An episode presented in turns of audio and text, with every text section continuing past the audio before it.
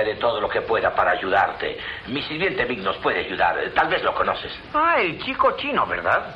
Chino. Por Dios, claro, es chino. Me preguntaba por qué era tan difícil entenderlo. Creí que tenía un impedimento bucal. ¿Qué tal, amigas, amigos? ¿Cómo les va? ¿Cómo andan? Espero que estén lo mejor posible. Hemos hablado muchísimas veces, he hablado yo, en realidad, ustedes me escuchan y yo hablo, es esta especie de vínculo que jugamos, que tenemos, en realidad lo tenemos, pero yo no, no me entero mucho de lo que pasa del otro lado, salvo algunos mensajes y comentarios, generalmente todos buenos, pero sí, es como una especie de amistad, por eso me parece que decir hemos hablado no está mal, hemos hablado y hemos compartido ideas sobre lo que está pasando en el mundo, sobre esta situación, sobre los problemas económicos. En mayor o menor medida todos lo estamos padeciendo, algunos la están pasando profundamente mal, algunos otros todavía tenemos para tirar un poquito más, no mucho, ¿eh? un poquito más. Los trabajos se van cayendo, van desapareciendo, en un momento donde no te pueden echar de trabajo, te siguen echando, no importa nada, cierran los medios, a los periodistas jóvenes los están explotando, pagándoles dos mangos con, bajo la amenaza de que si no, si no laburás y no es esto, no es nada. Frase que en algún momento me dijeron a mí también en la rock and pop, cuando fui a reclamar, no sé, a plata de hoy, mil pesos, y me dijeron, no, no, no, no tenemos mil pesos, es esto o nada. Qué hijos de puta, qué hijos de puta. Bueno, estoy un poco tocado, estoy un poco enojado, desengañado. Eh, se me pasó la épica de la cuarentena, ya estoy como bastante angustiado por esta situación y encima todo lo que está medio alrededor no colabora mucho. Así que perdonen esta especie de perorata, esta especie de catarsis, pero, pero bueno, eh, sé que va a pasar, sé que un día todo esto va a ser una anécdota eh, esperemos que en el camino queden la menor cantidad de corazones posibles y que todos podamos seguir adelante y nos podamos seguir disfrutando eh, mutuamente. Ustedes, lo que yo estoy haciendo por ustedes y ustedes dándome su afecto a través de los mensajes y de las escuchas y de, no sé, suscribirse al podcast, todas esas cosas son señales bastante importantes del afecto. Vamos a arrancar directamente con los productos de hoy. Arranco con una serie de Amazon que la verdad me tiene profundamente enamorado. Hacía mucho que no me enamoraba, no de alguien físico, sino de un producto en general. Se llama Andan, es del creador de Boyat Horseman. Eh, recién hay una sola temporada de 8 episodios. Cada episodio va entre 22 y 24 minutos. Son cortitos, te puedes ver dos o tres por noche. Eh, Rosa Salazar es la protagonista, hace de Alma, Angelique Cabral, Becca, Your Mother, y Bob Odenkirk eh, hace de Jacob, su padre fallecido. ¿De qué la va Andan? Andan es una especie de dramedy que tiene muchísimo de ciencia ficción. La historia nos centra en esta alma cuya vida se corta abruptamente con un accidente automovilístico y descubre, al despertar, que tiene la habilidad de moverse entre los planos de la realidad y manipular el tiempo. Su padre, fallecido, eh, es quien la entrena en esta habilidad, lo que hace que ya de por sí, con esto que te conté, la serie eh, claramente esté como situada en un universo de ciencia ficción, pero honestamente tiene muchísimo más que estos elementos de ciencia ficción. Yo me atrevo a decir, y ojo, eh, ojo que es palabra mayor, estoy diciendo algo grosso para mí, que, es la serie que he sentido que tiene una mayor relación con Fleabag. Fleabag, una serie que ya saben que la disfruté y la amé profundamente, eh, pero es tiene muchos elementos de Fleabag, sobre todo de los vinculares, porque más allá de esta habilidad que ella descubre, tiene y entiende y aprende a manipular con la ayuda de este padre que ya ha fallecido y se le sigue apareciendo como si nada, la serie habla mucho de, de, los padres, habla mucho de, de, cómo encarar la vida a las diferentes edades que uno tiene, de vínculos afectivos. La verdad que es muy, pero muy interesante. Yo tengo la sensación de que eh, quizás eh, es de las que más, más me han hecho repensar en los últimos tiempos. He, he visto muchas series que me han hecho meterle mucha cabeza, pero cada episodio me deja algo, me queda algo ahí colgando, una frase, una resolución de, un conflicto. Siempre hay algo que me deja, me deja pensando, me deja dando vueltas la cabeza. Eh, no sé, insisto, capaz que tiene que ver con un momento mío de mucha sensibilidad, momento de miedos, de, de angustias y, es probable que estas situaciones, estas cuestiones eh, familiares, de cosas no resueltas, ese padre muerto que aparece a, apoyarla, a ayudarla y a, eh, adiestrarla, se podría decir, en esta curiosa habilidad de moverse entre los planos de la realidad y del tiempo, tenga que ver con cosas muy personales mías, ¿no? ¿Cuántas veces nos encontramos pensando y sintiendo que tenemos muchísimas ganas de que esos que ya no están vengan, nos abracen fuerte y nos digan que todo va a pasar? Todo va a pasar. Esa es la frase que necesitamos. Todo va a pasar. Con un abrazo fuerte y quizás poder largar unas lágrimas en, un pecho, en un, en un hombro, ¿no? cosas que en algún momento de la vida todos necesitamos. Y esta serie me lleva a pensar esto, a sentir esto, a reflexionar sobre esto, sobre mis propias ausencias, sobre mis necesidades. Eh, la verdad que me encanta, me encanta mucho. Está hecho con una técnica que se llama rotoscopía, que es como, o sea, es como si se, se filma y se anima sobre la filmación. Ya lo, lo, han visto seguramente eh, más de una vez en la obra de Linklater, eh, pero eh, es maravillosa, es maravillosa. Es una, una, una, serie muy buena para ver, tiene mucho para contar y hay mucho para sacarle el jugo. Eh, se disfraza de ciencia ficción, ¿eh? pero para mí lo más importante es la, la, posibilidad de la sanación, de la reconciliación. son cosas que en este momento capaz que, insisto, capaz que estoy muy sensible y la veo dentro de unos años y no me pasa lo mismo, pero en este momento eh, es la serie que necesito ver, la serie que, que, me deja largar unas lágrimas, la serie que me, me, hace feliz, me hace feliz. Está para mí en la lista de las mejores series que he visto en lo que va de este 2020. Se llama Andan Undone, para que lo encuentren, es de Amazon temporada 1 de 8 episodios, solamente episodios cortitos. Salgo un poco de, de aquí y les voy a contar algo de mí, porque esto que les tengo que contar tiene que ver con el personaje del próximo producto, que es un documental de Netflix. Eh, no es nuevo, pero lo vi relativamente hace poco, lo vi a principios de este año y está en la lista de cosas que les quería recomendar.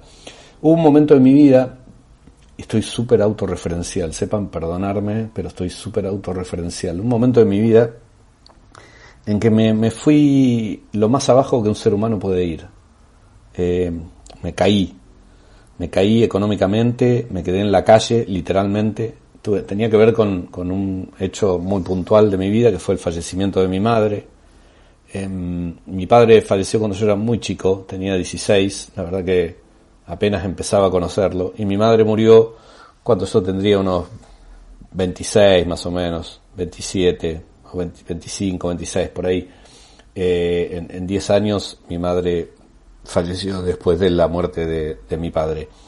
Cuando muere mi madre, la verdad caí en una situación de mucha tristeza. Yo había pedido en el trabajo que me, me echen, que me despidan y que me paguen lo que me correspondía por un despido para poder acompañar a mi madre en los últimos meses de su vida. Sabíamos que se iba a morir y yo quise estar al lado de ella esos casi dos meses que sobrevivió.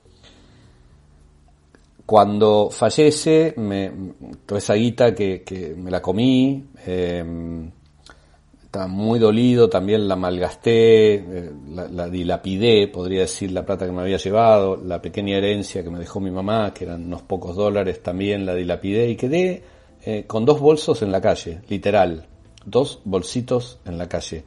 Un amigo mío me, dio un rincón en su departamento, era un compañero de teatro, estudiamos teatro juntos y era un gran amigo en ese momento.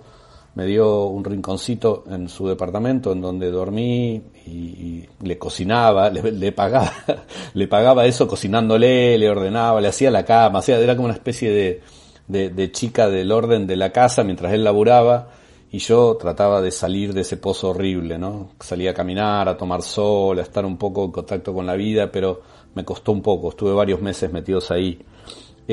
La, cuando salgo, cuando me, empiezo a conectar con la vida es a través de un trabajo. Ah, viene un otro amigo, un gran amigo, eh, Mariano Grincager, no sé si él querrá que lo nombre, para mí es un, gran amigo aún al día de hoy, que me, me dice que la madre tiene una librería que yo conocía, que quedaba en pleno uno de los barrios más caros de Palermo, no, Palermo Chico, Palermo Chico creo que es, no sé, sí, Palermo Chico, por ahí por, por eh, Scalabrini Ortiz y, Ugarteche, por ahí, creo que era Palermo Chico, no sé cómo se llama ese barrio.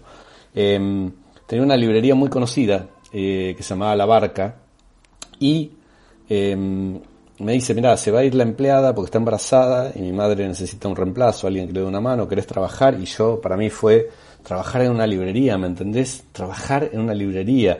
O sea, cuando no entraba nadie, eh, estaba leyendo todo el día. El, momento de, de, mayor cantidad de lectura de mi vida fue ese, cuando estuve en la librería, porque está bien, tenías que bajar cajas, acomodar libros, llegaban, pum, cambiar la vidriera, limpiar, pasar un trapo, todo, pero después, cuando estabas ahí, era abrir un libro, decir, ¿cuál leo? ¿no? Y ahí leí, leí, leí, leí todo.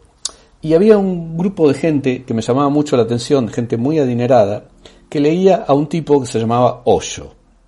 Y acá, acá es donde se une este podcast con mi historia.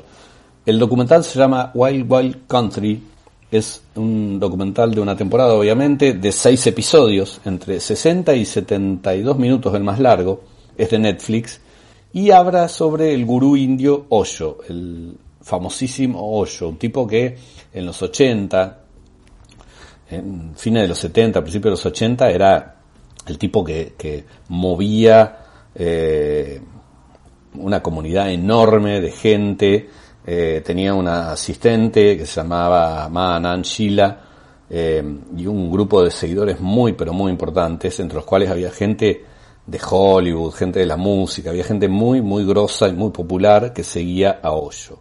Bueno, a esa librería donde yo estaba venía mucha gente de mucha guita a comprar libros de Hoyo y a mí me llamaba la atención porque lo tenía como una autoayuda, viste, era un gurú, qué sé yo, un tipo, los ojeé algunos libros, no creo que haya terminado de leer ninguno, me iba más la literatura formal y no, no la autoayuda, pero eh, ahí fue donde lo conocí a Hoyo y, y, supe de sus libros y supe de su existencia. Cuando veo este documental, que es sobre Hoyo, dije, ah, necesito saber la otra parte de Hoyo, dónde está el culo sucio de Hoyo.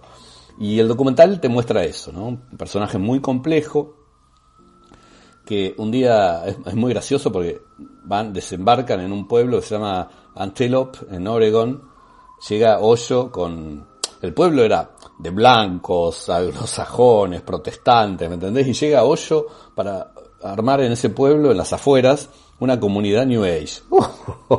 el quilombo que se arma, porque de verdad estos tipos no quieren para nada que esté ahí, gente muy, muy tosca, muy, muy centrada en su, en su religión y en sus costumbres, y que venga un tipo de la India a armar una comunidad de, de, tipos que que hacen yoga y que, ¿no? que tienen como otra mirada, que es el movimiento de hoyo, eh, es el eje, eh, lo que hace hoyo es, es, llevar adelante el eje de este, lo que se llamó el movimiento New Age, ¿no? Básicamente. El documental muestra eso, muestra la, parte compleja de hoyo, la parte que, está sucia, la parte fea, eh, un tipo que llegó a tener 90 Rolls Royce, boludo. boluda, boludo, lo digo cariñosamente.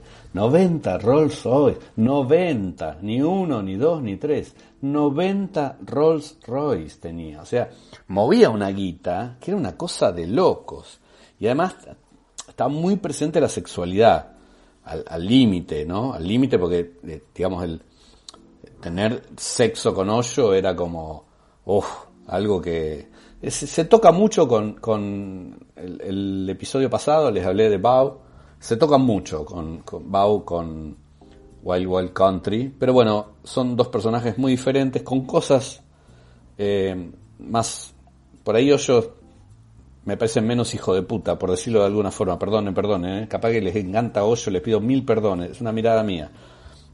Pero bueno, lo que relata este documental es el enfrentamiento y tiene muchísimos y muy buenos soportes visuales. Generalmente hay documentales, vieron que es muy narrativo, cuando vienen flojo de soporte visual, eh, narran, cuentan todo. Este tiene mucha imagen, mucha, pero mucha, pero mucha imagen.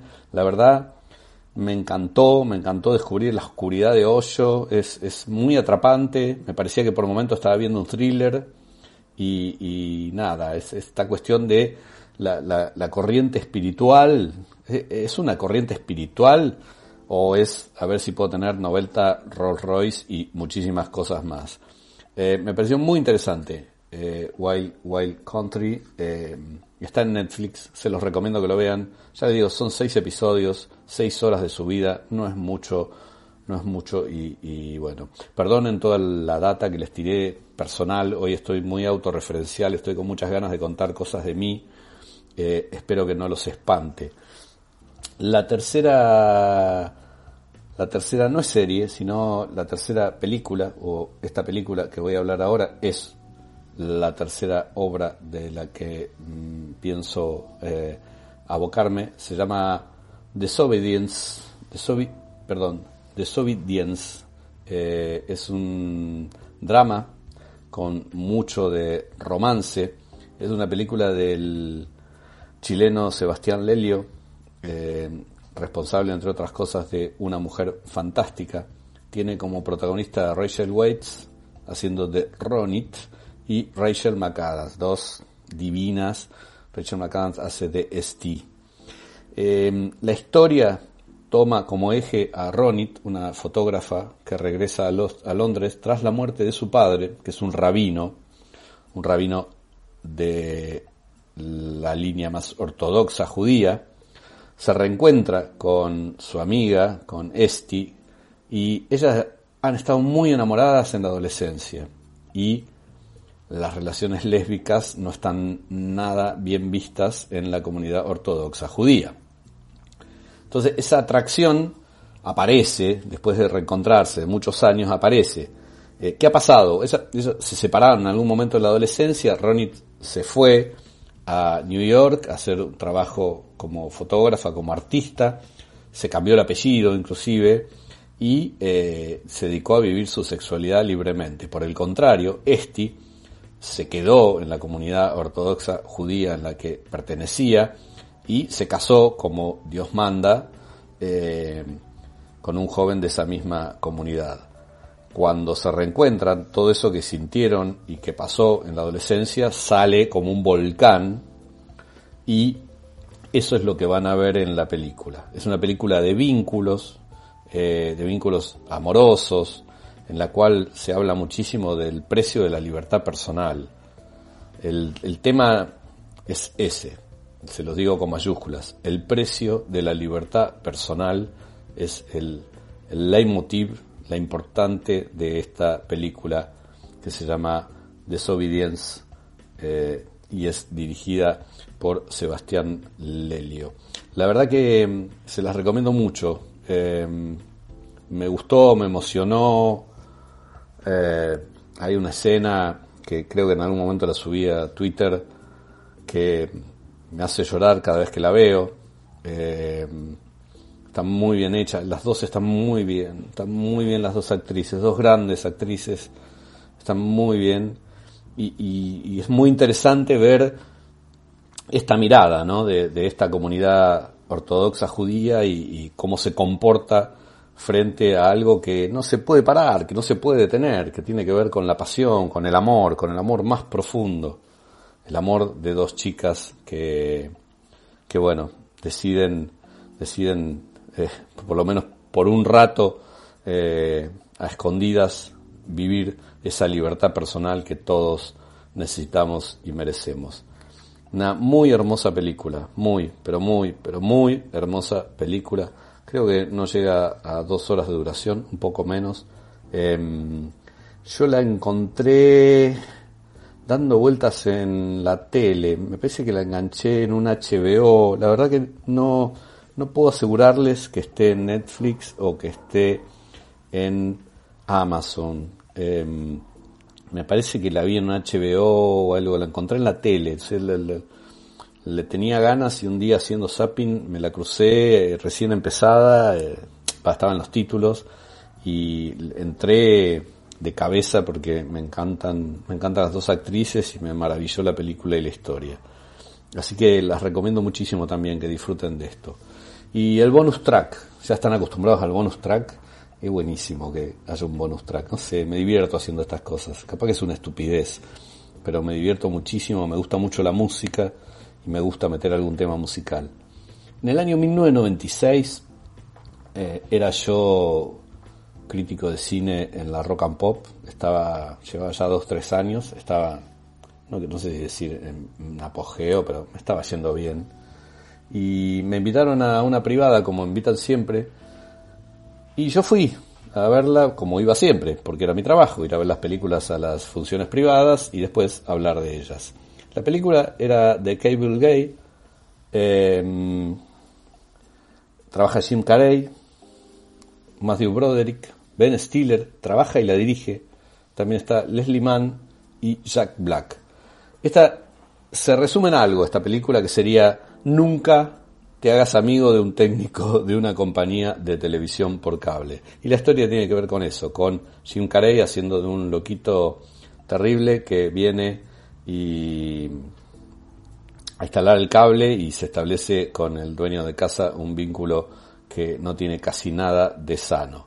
The Cable Guy, entonces, de 1996, tenía una banda sonora muy buena, muy, muy buena, con temas variaditos de diferentes eh, bandas o artistas solistas, pero quiero destacar esta que me gustó mucho y mm, no solo me gustó mucho, sino que la, puse mucho en mis programas de radio, em, cuando tenía autonomía radial en, los programas que yo conducía, me, gustaba poner, eh, además de temas de la lista que ya te dejaba el musicalizador, siempre me gustaba meter cuatro, cinco, seis temitas míos, que, llevaba inclusive preparados eh, con cuál pegarlos y todo eso, ¿no? Era como un pequeño delirio de musical.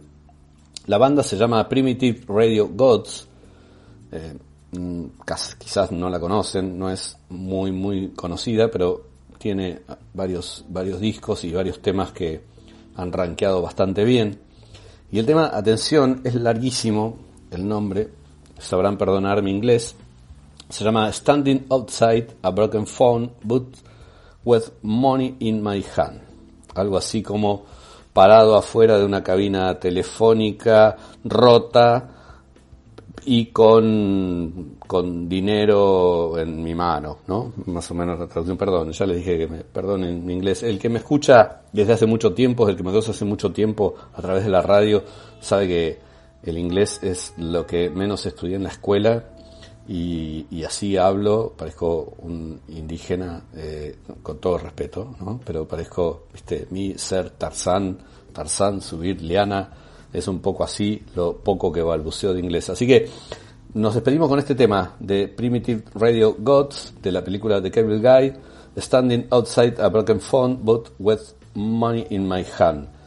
Recuerden todo lo que les recomendé, andan es la serie. Ahí, si tienen ganas de meterle cabeza a algo y algo que les llegue, miren Andan porque está muy muy buena. Además, como está hecha es muy genial.